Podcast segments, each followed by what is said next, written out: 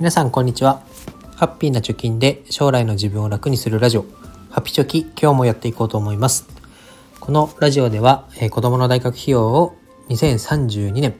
までに1000万円貯めるということを目標に発信しています。あと10年で1000万です。で、えー、年収400万、えー、3年前まで、え、貯金3万円だった。普通の会社員が、え、結婚出産をきっかけに、え、学費という、まあ、軍資金作りを余儀なくされた状況を、まあ、自分の体験を通して同じ境遇の方これからお金を貯めていかなきゃという方に届けという思いでやっております、えー、今日のテーマは投資は、えー、余剰資金でやりましょうということについて話していきたいと思います。まあこんな当たり前のことを今更なんで言うんだというところですけど、改めてこう、なんだろう、投資を始める前にいろんなインデックス投資だったり、あとはそもそも投資信託の始め方とか積み立て NISA の始め方っていうところで本を読んでまあどの本にも書いてあることです。で、えー、生活防衛資金と言われるまあ例えば今サラリーマンの人が会社をクビになったり病気で働けなくなったりして収入が途絶えた。ただその途絶えても、えー、3ヶ月なり半年1年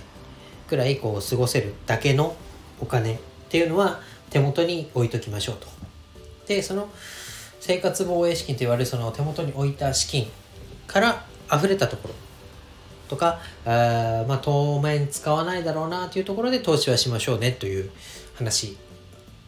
が、まあ、基本中の基本として書かれています。で、えー、なんで今こういうテーマで話しているかというと、えー、つい先月までですね私あのその自由に使えるお金という口座に入って銀行の口座に入っているお金っていうのが、えー、10万円を切っててました で、えー、正確に言うと5万円ぐらいが、まあ、自由に使えるお金だったので、まあ、奥さんがいて、まあ、奥さんの銀行口座には現金があるっていうところのまあなんだろう安心な要素はありますけど、まあ、自分だけで考えると、え銀行口座に5万しか入ってなかったと。でそれはあなんだろうウクライナの話とかあとは、えまあ、そうだねウクライナショックに代表されるような今この株価が低迷している時期でかつ積み立てあ違うジュニア NISA が来年までしかまあ制度がないということで今あのリスクを思いっきり取るべき時だということを自分に言い聞かせて投資をしています。でちょうど先月、えー、今まで、えー、貯めていた分のお金をまあ、入れられるだけジュニア NISA に入れたという感じで、えー、手元に残る現金がほんのわずかしかなくなっちゃってたんですね。で、えー、まあ結果としては、えーと、昨日おととい、えー、に会社から、まあ、2月決算だったんですけど決算賞与ということでまあボーナスみたいなものが、えーまあ、振り込まれてちょっとこう銀行口座を見た時に安心できるなっていう金額に戻ったんですね。でそれを見てとか実感してみてやっぱり 先人たちの教えは守っておかなきゃいけないなと、えー、生活防衛資金3ヶ月なり6ヶ月1年ぐらいの生活防衛資金何かあった時に使えるお金現金を、え、残した状態で投資をしていないと精神衛生上全然良くないよということを体感しました。でなんだろうな。雪がどんと降るとかあとはまたコロナのオミクロン株第5波とか6波とか言われてますけど、えー、その辺。で、えーまあ、仕事がねどうなるか分かんないとか。あとはなんだろうウクライナショックでほとんど、えー、の金融機関の、まあ、お金がインフレで、えー、価値がどんどん下がってるとかそういう話を聞く。で自分としては5万円しか、えー、手元にないってなるとうーなんかちょっとこう不安な気持ちっていうのがずっとつきまとっていました。でまあ先人たちの教えってさっきも言いましたけど、まあ、右肩上がりになる指数、まあ、インデックス投資だったらそう指数を買っておけば、まあ、上がり下がりはあれど、まあ、最終的には、えー、かけたかけたかけたというか、えー、もともとの投資したお金のよりも複利が働いて最終的に手にするお金っていうのは増えるよっていうのはまあ理論上は分かりますけどじゃあ実際今本当に何かすぐにお金が必要になった場合自分は全くこう対応できないなということを思ってました。でやっぱりこうお金が、えー、振り込まれて口座を見た時にですねほっとした自分がいたわけですね。でこれがもし、まあ、株式投資とかインデックス投資であればまあちょっとすれば換金換金というかね一回売却をしてお金に換えるっていうこともできますけど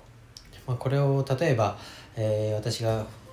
株式以外でやっている、えー、仮想通貨、まあ、ビットコインだったりイーサリアムっていうところが、まあ、増える可能性はあるよということで思いっきりそっちの方に、えー、まあなんていうんだレバレッジをかけてというか、えー、ちょっとこうなんて言うんですっけ。うーんとまあレバレッジ強めにそっちの方に、えー、一気にこうお金を稼いでやるぞということで仮想通貨の方にバンって貼ってたとするとこのまあ一時700万ぐらいビットコインだと時価総額っていうのがあったものが今400万とか、えー、今日あたりはちょっと上がってましたけどもう半分ぐらいに落ちた。ってなったら本当にもうなんだろう耐えられない。お金がもう手元にないということでちょっとでも損があの損がというか傷が浅いうちにとりあえず損だけどお金に変えておこうっていうことでまあローバイウィって言われるものだったりをしていたんじゃないかなと思います。で、まあ、初め私もまあ最初のタイトルコールで3年前までは貯金3万円しかなかったよと普通に働いてて、えー、お金はもらっててまあ手取りで20万とかそれぐらいをもらってましたけどまあえー、まあ、そのいつ死んだら死ぬか分かんないし死んだらお金は使えないと。酔い越しのお金は持たねえぜみたいな、えー、生きていて、えー、すぐね、えー、給料が入った時に何か買い物をしたりパチンコをしたりクレジットカードの返済で引かれたりとかいってほとんど、え、手元にお金が残らない生活をしていましたけどまあ、そういう状態で投資をするのは、まあ、いかに危険かなということが、え、分かった。というのとあとはその投資を始めるって言ってもその生活防衛資金がなかなかたまらない始められない始めたらこう右肩上がりにどんどんねお金が増えていって、えー、20年とか長期で運用すれば、えー、倍とか、えー、まあその倍に近い金額に膨らむっていうのを知識としては持ってるけど始められないっていうもどかしい期間っていうのはありますけど、えー、まあ、その期間を、えー、我慢して、まあ、元銭というんですかね、えー、軍資金をまず現金として貯めるっていうところを